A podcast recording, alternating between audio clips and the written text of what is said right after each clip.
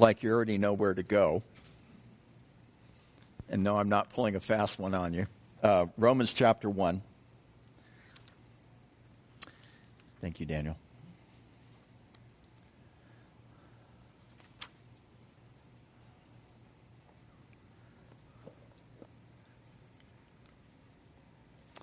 I'm going to read the first seven verses this morning. Actually, yeah, the first seven verses. In, in the Greek, it is one long verse, one long, very complicated verse, I might add, um, which would make sense. I think the first 11 verses in the book of Ephesians was one long, very complicated verse, and that is kind of the style of how Paul writes. But let's go ahead and jump into this. And uh, I would encourage you to read ahead, read behind. Um, it, it's. I was talking with somebody. It was a while back. I was talking with someone, and and and, and they, they want to pick out verses and use them as proof texts for for for different beliefs that they have. And and I I told them it's always important that you have to read those verses within the context of the book and and and and so often it is, and that's why I like to back up, not only to to throw a curveball at Phil, but I like to back up because I think it's important to get context. Uh, but for instance, when we read Romans chapter 8, it, it really is in the context of what we're going to start reading in Romans chapter 1. Romans chapter 9 through 11 is the same way. It's within the context of what um, has already been written in the first chapter. And so it is really with all the um, books of the Bible. And so it's important to read that. And um, boy, I, I, was I did a lot of reading, and, and one of the commentators, and it was like this is when I knew I had to be out of my mind to teach this book because one of the commentators said you can study this book for a lifetime and never completely get it. And um, I thought, boy, there's there's probably a lot of truth to that. Uh, but nonetheless, let's jump in and read the first seven verses, and then I'll backtrack this morning just focusing on verse 1. So it says, Paul, a bondservant of Jesus Christ, called to be an apostle, separated to the gospel of God, which he promised before through his prophets in the Holy Scriptures, concerning his Son, Jesus Christ our Lord, who was born of the seed of David according to the flesh, and declared to be the Son of God with power according to the Spirit of holiness by the resurrection from the dead. Through him we have received grace and apostleship for obedience to the faith among the nations for his name, among whom you also are called of Jesus Christ. To all who are in Rome, beloved of God, called to be saints. Grace to you and peace from God our Father and the Lord Jesus Christ. So, Father, we ask that you would speak to our hearts this morning as we look at this wonderful, wonderful book. That you would give us insight into the human author, Paul, who was a man that was greatly changed, greatly converted by the power of your Holy Spirit. And so we pray, Lord, that you would give us ears to hear that which you would say to each of us this morning. We ask these things in Jesus' name. And everyone said, Amen. Paul, a bondservant of Jesus Christ, and I'm not even going to get quite that far this morning. I do want to talk about Paul, and I'm probably going to do more background information on, on Wednesday on this, but but Paul writes this book uh, probably somewhere between 54 and 58 AD. And it's, it's at an interesting time. It, he's primarily writing to Gentiles. However, it, it, it needs to be known and understood that there was in the city of Rome a significant Jewish population. And no doubt the church was probably part Gentile and part Jewish. And, and somewhere around 49 AD, Claudius, who was the emperor of Rome at that time, he, he kicked a lot of the Jews out of Rome. He just he, he, they were basically expelled from the city. And remember, this is at a time of of of uh, not only was it the Roman Empire, but there was also this idea of city states, and so they were like being uh, kicked out of the country by being kicked out of the city. He kicked out the Jews, and even in that time, the Romans did not differentiate that much between Jews and Christians. They saw Christians as part of a Jewish sect. So, right around 49 AD, Claudius kicks out the Jews. No doubt there's probably the church is still existing. The church probably becomes primarily Gentile in nature. Uh, right around 54 AD, Claudius dies. Who takes over? Nero. Now, Nero initially was, uh, I'm almost hesitant to speak well of him. He was a halfway decent emperor at first. He lost his mind. He went mad, essentially. Um, the early church used to refer to him as the beast, uh, and he does fit what uh, what we later read uh, in the book of Revelation, although Nero was, I believe, came before the book of Revelation was actually written. And when Nero first came to office around 54 AD, he invited all the Jews to come back, and many of them did. And uh, initially, he, he, he gave them, he actually gave them special privilege uh, for whatever reason. Um, now, of course, that changed. Um, and he was the, the man was absolutely insane. And I don't want to go off on Nero, but what that did was you had a church that had been primary Jewish and Gentile, and they probably uh, worshipped in in more of a Jewish cultural fashion. And then for a few years, most of the Jews are gone. Uh, the church is now being run by Gentiles, and therefore the culture becomes different becomes very different. Now remember when they gathered, what would they do on Sundays? They, they would meet on Sundays and they would meet all, just about all day long. And one of the main things that they would do prior to having uh, the Lord's Supper was they would have a meal together. Now, do you see any problems with that, with the way that Gentiles ate and the way that Jews ate? Jews ate kosher.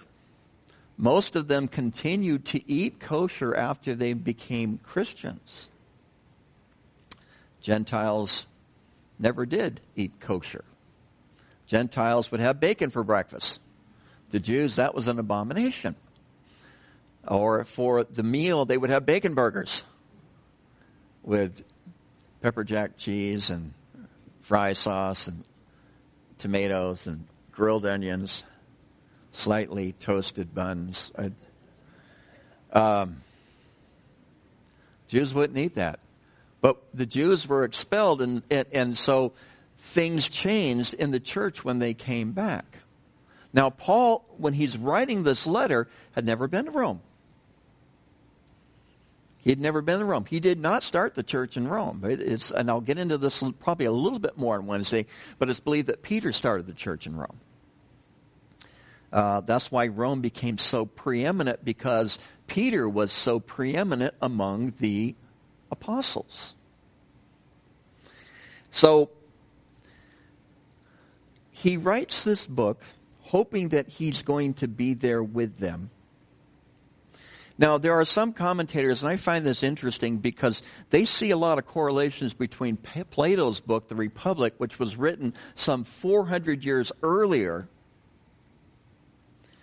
and Paul's book that he wrote to the Romans, or Paul's letter that he wrote to the Romans. One of the primary themes in the book of Romans is, is justice and how God defines justice. And the word, uh, the word group, uh, diaka, diaka word group, which is diakonos and other, other forms of the word diaka, are all over the book of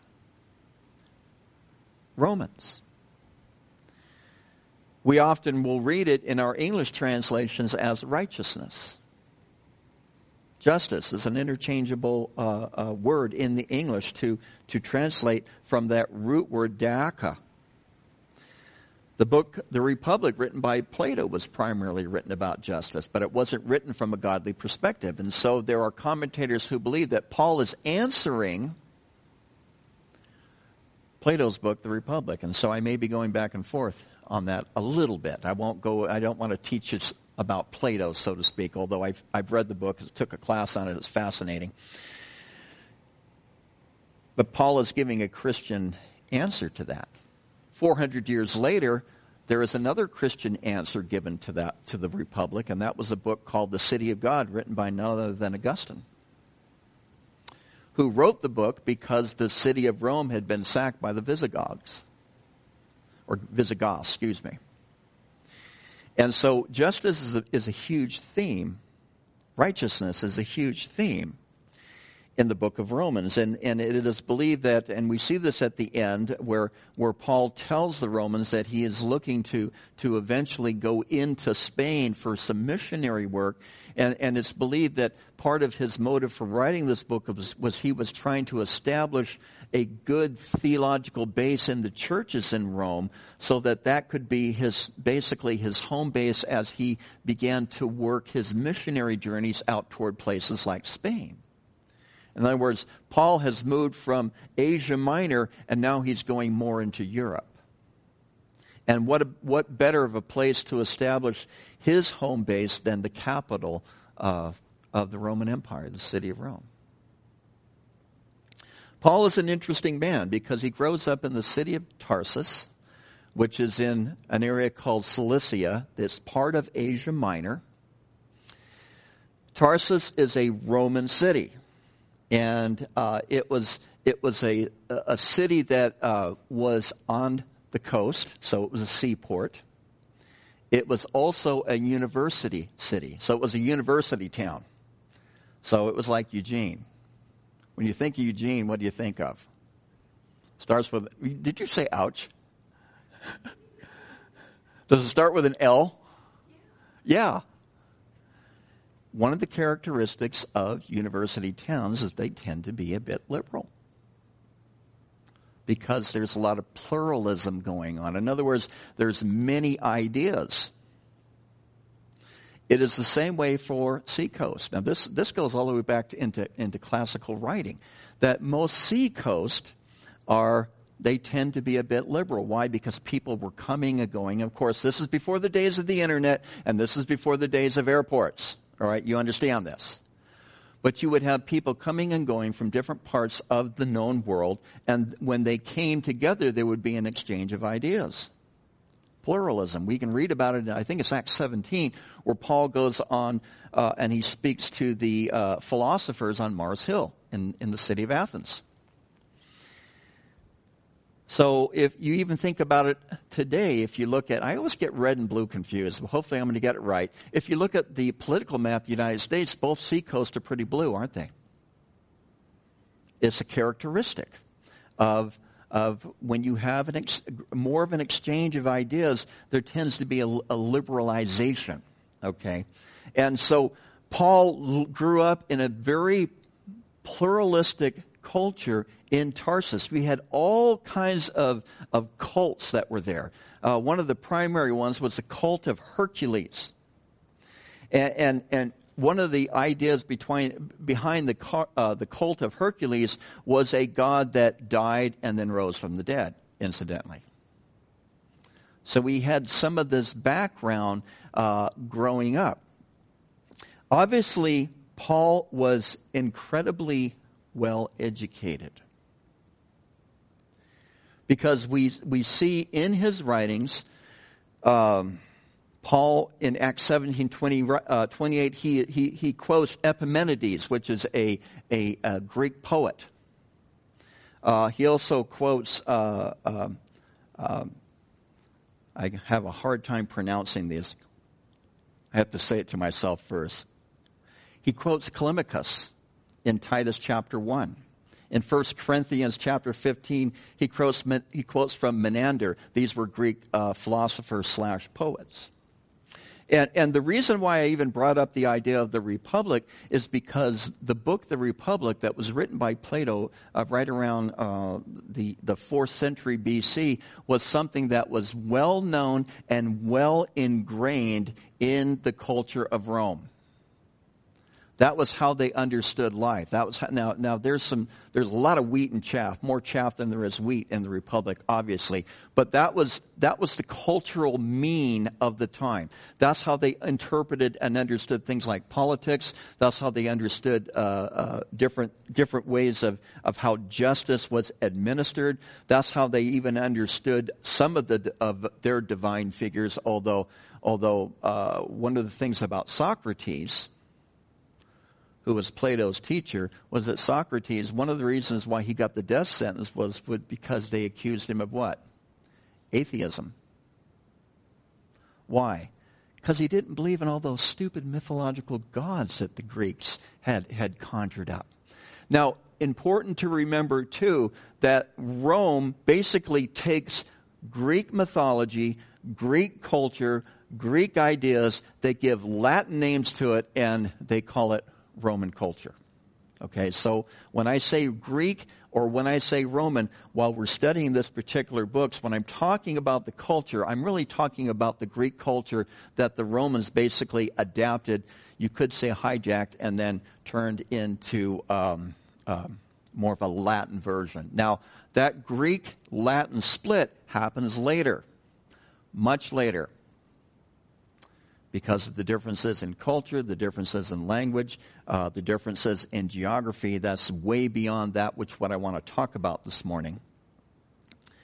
But Paul grows up in this incredible pluralistic culture on a seacoast in a university town. Uh, and what's interesting about Paul, he tells us in Acts 21:39, I am a Jew from Tarsus in Cilicia, a citizen of no mean or no obscure city. He goes on again in the book of Acts, chapter 22, where he says, Indeed, I am a Jew born of Tarsus of Cilicia, uh, but he was brought up in this city. What city is he talking about in Acts 22? He's talking about Jerusalem. I don't have time to go back and, and unpack this for you. But he said, I was brought up in this city, in the city of Jerusalem, at the feet of Gamaliel, who was a revered rabbi of the time. And he was taught according to the strictness of our father's law and was zealous toward God as you are today. He's telling that to the Jews while he's on the Temple Mount um, because he had been arrested and he asked for permission to speak to the Jews in Hebrew. And when he started talking about uh, Jesus being being divine, they basically uh, he basically incited a riot, and they were going to beat him because he had spoke to the Jews in Hebrew. The Romans were going to beat him because he was in custody because they wanted to know what he had said to those Jews to make them so upset because the Romans did not speak Hebrew. So they're trying to figure out what in the world's going on. Why are all, these Jews upset? Let's take the guy who's been speaking and we'll put him in the back. We'll beat on him for a while and he'll confess, which is the way the Romans did things, of course. And of course, that story is that he tells the commander that he is a Roman citizen. And the commander is so f- afraid, he's afraid for his job because you did not bind a Roman citizen. You did not scourge a Roman citizen. And that was one of the things that Paul played out in his ministry was the fact that when he was in Tarsus, he also was born a Roman citizen. But even though he lived in a very pluralistic city, he studied in Jerusalem at the feet of Gamaliel, who was a revered rabbi. And he was zealous toward God as you all are today. He was zealous toward God. So, one of the commentators, I thought this was really interesting, the way he described Paul was he, he said basically he was a fanatical Jew.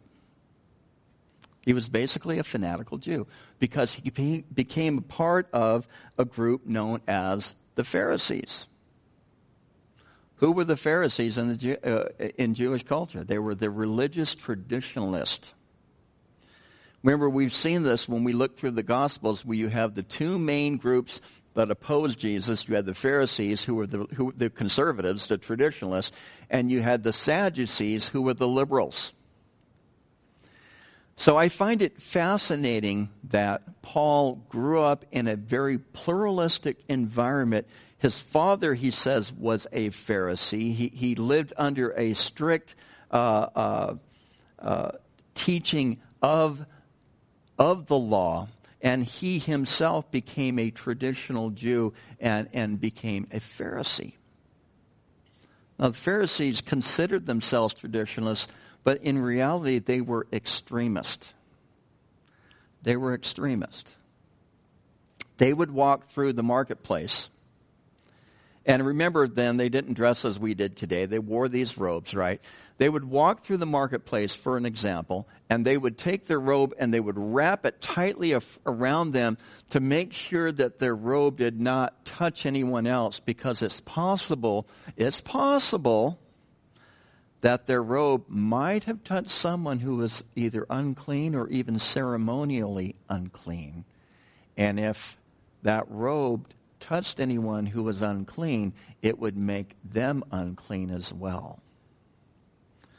They didn't want to touch people. They didn't want to connect with people. I find this to be fascinating. Why? Because Paul eventually is called to be the apostle to those dirty tender for hell Gentiles. So he's well educated. He, he, he's read the poets. He's read the philosophers. He's well versed in language. But he's also a traditionalist to the extreme, and that of being a Pharisee. He tells his story in the book of Acts, chapter 22. We're going to go ahead and turn there and, and probably spend uh, the rest of our time there. And I'm just going to read it through to you and then, and then make some comments. Acts 22, beginning with verse 1. Sorry, Daniel.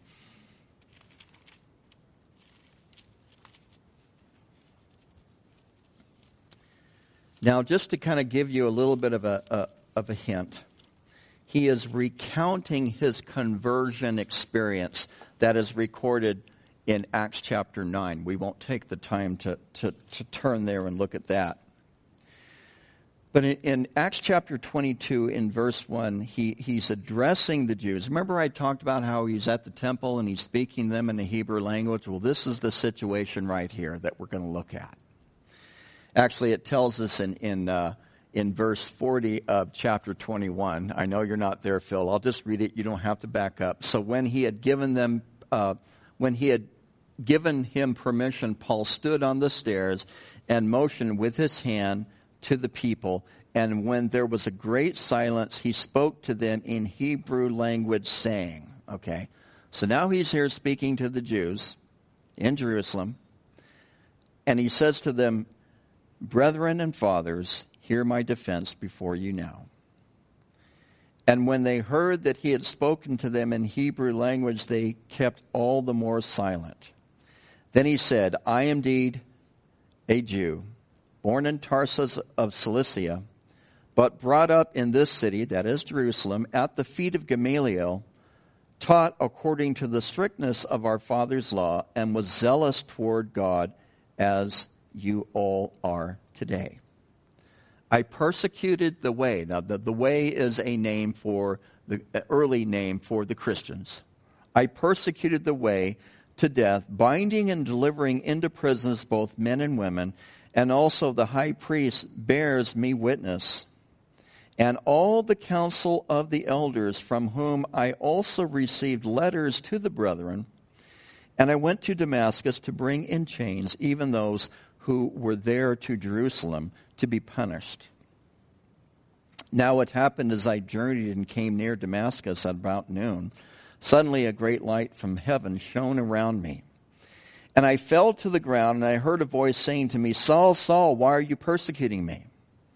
So I answered, Who are you, Lord?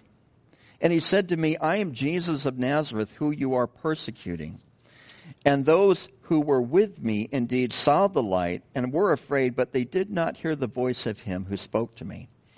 So I said, What shall I do, Lord? And the Lord said to me, Arise and go into Damascus, and there you will be told all things which are appointed to you to do.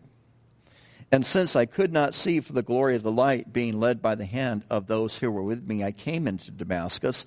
And then a certain Ananias, a devout man according to the law, having a good testimony with all the Jews who were there, came to me and stood and said to me, Brother Saul, receive your sight.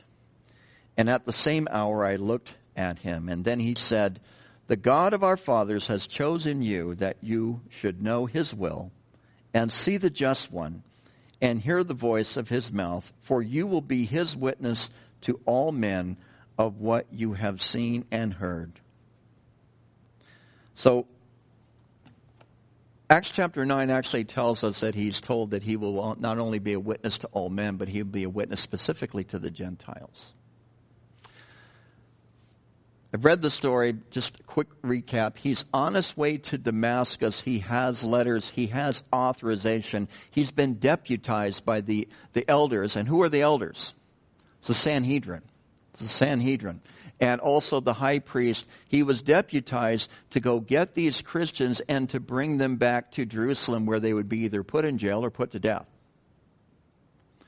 So that was his mission. That was his zeal. I find it interesting that he uses that word zeal because it, it is, is, the word is, is consistent with, in the Greek that is, it's consistent with the group of uh, people that were known as the Zealots. Incidentally, Simon the Zealot was one of the disciples, one of the apostles, that is, of Jesus. And, and that this, this political movement was, was gaining more and more momentum, uh, and it was based uh, on, on the Pharisees' theology. Uh, of a sovereignty of God and a desire to do whatever it was necessary to kick out the Romans and to reestablish the, reign, the, the reign of God in Judea. And, and, so that was the fervor that was, was, was happening within the populace of, of Israel in that time. And, and uh, Paul uses this particular term. He's so zealous, he believes, for the things of God that he takes people who have become born again of the Spirit, and because of their belief in Jesus, he takes them and he has them either imprisoned or he has them put to death, one of the two. Now, was that a misplaced zeal or what? No wonder that one commentator referred to him as a fanatical Jew. Makes a lot of sense to me. And it, to me, I'm fascinated with the blindness of believing that he's doing God's will when in reality he's persecuting. Jesus said on the road to Damascus, You are persecuting whom? Jesus. You're persecuting him. So you have this, this person who is this great persecutor, and in another letter, Paul refers to himself as a great blasphemer. Who was a Pharisee, who consented, it tells us in the book of Acts, to the death of the first martyr of the church, Stephen.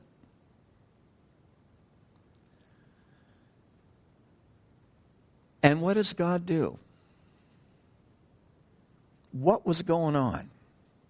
He's on the road to Damascus. We're, we're not told of the inner workings of the heart of Paul during that trip.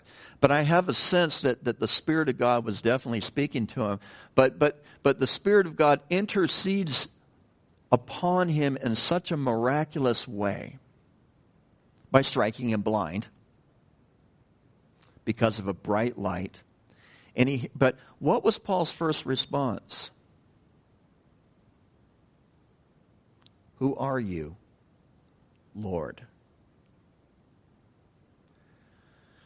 See, there is a whole lot behind that statement because even in the Roman Empire at that particular time,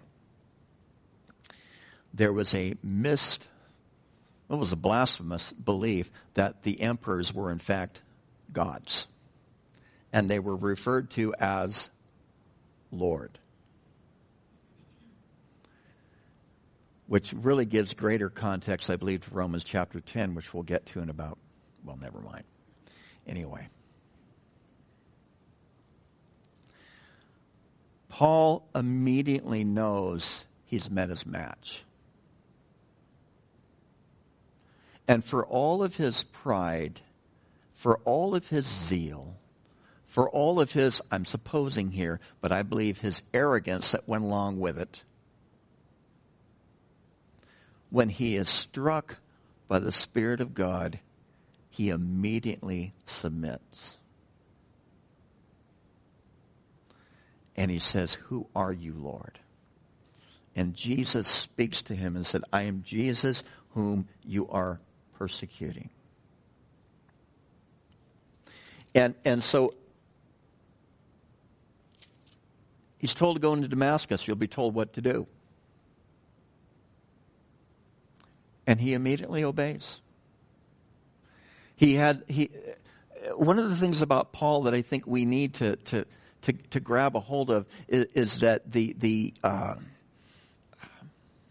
the drasticness, that's not a good word, is it? But I'm going to go with it. And the completeness of his conversion that happened at a moment. Now, did he grow? Yeah. I mean, we, I don't have the time to, to talk about his seasons of silence that he went through because uh, he, he, he, he, he, be, he was still zealous but basically, he was the pain in the backside to all of those in Jerusalem, and they finally got him out of town, and then there was peace in the churches. And he went through a season of silence for about five to seven, seven to eleven years or so, when finally it was um, it was Barnabas who went to Tarsus and found him and brought him to Syria to Antioch, which actually they weren't too far away. Antioch of Syria. but his conversion was almost I mean I mean I don't I don't know of anybody who has had that full of a conversion. He gets blinded by the light. He immediately asks, Who are you, Lord? He is submitting. Instead of calling Caesar Lord, now of course he was a Jew, so they would have never done that anyway, right? And he was a Pharisee, so they would not have done that anyway. They would have referred to the God of Abraham, Isaac, and Jacob as Lord. But is he still operating in that context? Yes, he is. Yes, he is. See, he never threw away his Judaism. He understood that in Jesus it was completed. Does that make sense? And so, what's funny to me, and, and, and this, is, this is how it is that. Uh, the way that God does things to me, it just it's so miraculous and it's so beyond my comprehension because he takes a guy who grows up in a very pluralistic environment, yet he's a hardcore fundamentalist, traditionalist Jew who has no use for Gentiles. And what does he do with him? Acts 9:15 again don't don't bother to turn there and he, the Lord says to him you have been my chosen instrument of mine to carry my name before the Gentiles and kings and the children of Israel. You notice who's first in that order? The Gentiles. That was his primary ministry. Of all people to be the one who would carry the message of the gospel. Now, he was not the first to do this. Peter was, by the way. It's in the book of Acts.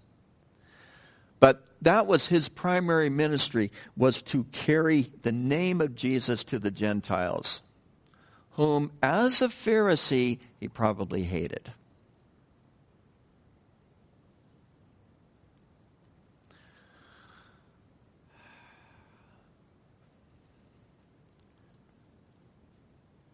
Don't dwell on this too long, but just to illustrate the point we probably all have a people group. We'll go there, right? We'll call it that. That we probably don't care for. And imagine God calling you to carry the name of Jesus to that group of people.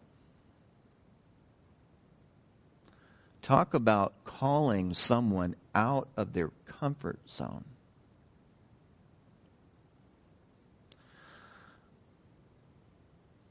But he was so well versed in the law.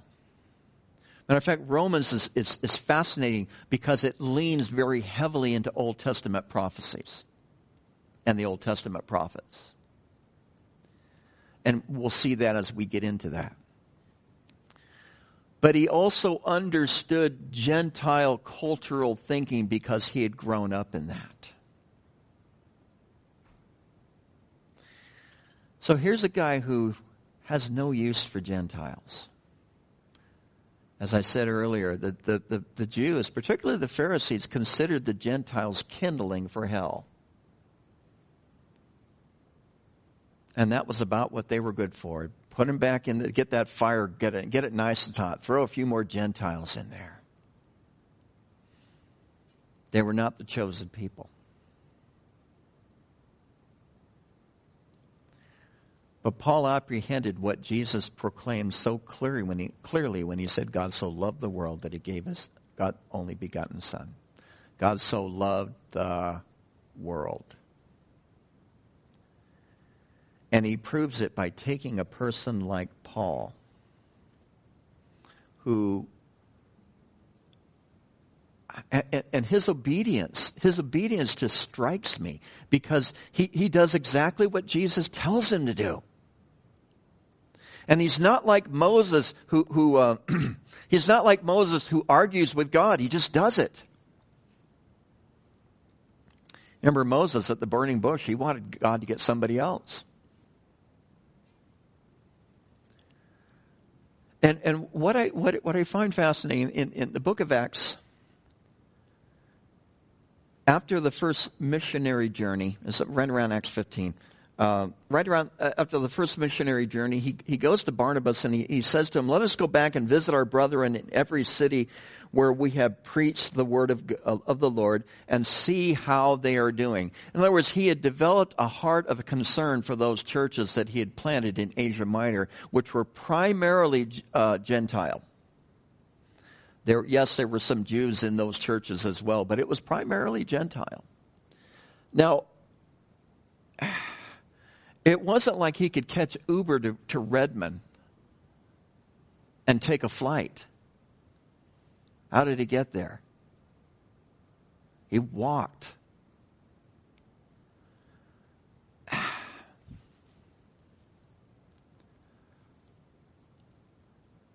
Would you walk to Ontario, Oregon just to check on the churches that you planted because you had a heart and a concern for them? You can't hitchhike. Sorry. But it was a good try. you know, this is the man who later he says that the love of Christ constrains me or compels me. It moves me. It's my motive. He goes on and he tells the Corinthians later in 2 Corinthians chapter uh, uh, 11 verse 28 that, it, that when he's listing all these things that he has gone through and is suffering for the furtherance of the gospel of Jesus Christ, he says, besides all these other things, what comes upon me daily is my deep concern for all the churches. He's again referring to these Gentile churches that he's planted. that in some way that uh, that that he is describing. Now he doesn't he doesn't go into detail, but I but I, I read this and I visualize he had those churches on his heart in the same way that the high priest had the twelve stones on the breastplate that he carried the nation of Israel on his heart. Paul had those people upon his heart. Again, in Acts chapter 9, he says, Who are you, Lord? And the Lord says to him, I am Jesus who you are persecuting. It is hard to kick against the goads. And then in Acts chapter 9, verse 6, he says, He's trembling with, and he's astonished, and he says, Lord, what do you want me to do?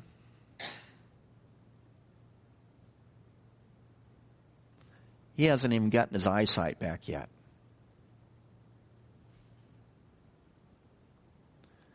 See, that strikes me. It's like,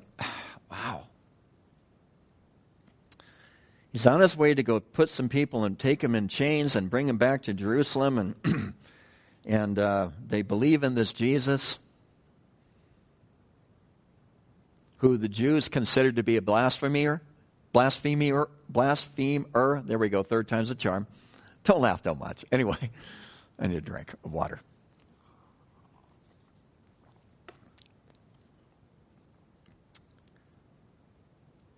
And he believed, they believed in Jesus, so he goes and he puts them in chains. And yet, when he encounters the living Lord, he first says, What is it that you want me to do? Now, I might have said, Hey, do me a favor. Can I see again? And then once I had seen, I said, Okay, now what do you want me to do? Right?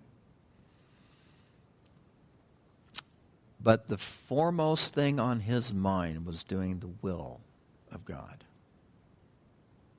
fulfilling the calling of God. No wonder he can say about himself, Paul, a bondservant of Jesus Christ, called to be an apostle, separated to the gospel of God. The commitment is incredible. But even more so, the humility to allow himself to have such a commitment because of who he was and the experience of his life and the things that he had committed himself to. And so, this is the human author obviously this is God breathed. This the Holy Spirit has written this book, but he writes it through a person, and he writes it through this wonderful person, Paul, who was called to bring the name of Jesus to a group of people that until he had been converted, he had absolutely no use for. That's a high calling and a high fulfillment. And so I would say, guys, let that be an encouragement to each one of us to walk in that same level of commitment and humility and a willingness to serve our Lord Jesus Christ. Amen. Father, we thank you for your word. we thank you for the example of Paul. And Lord, we also confess that it really is because of the work of your Spirit in him. And that you began a work in his life long ago before he ever knew you.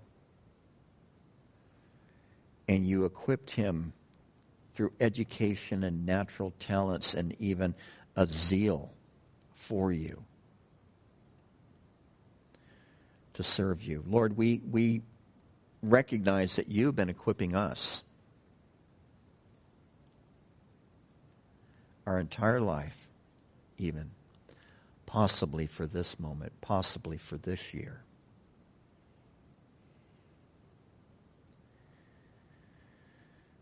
As we again confess and recognize that because of you, we have the answer to that which is the ill of our culture. And so, Lord, we say to you this morning, what do you want us to do?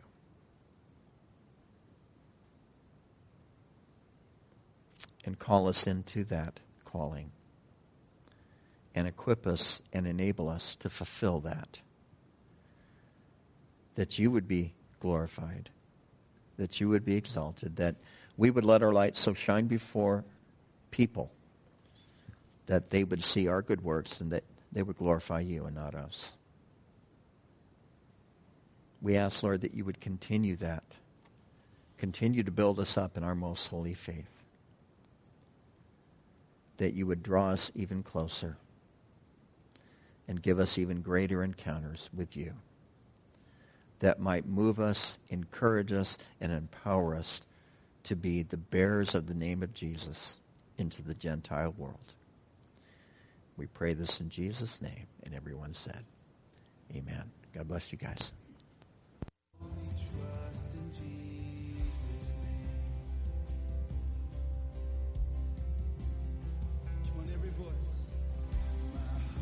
Jesus'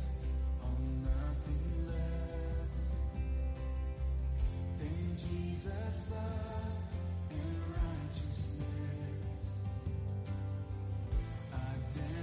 try.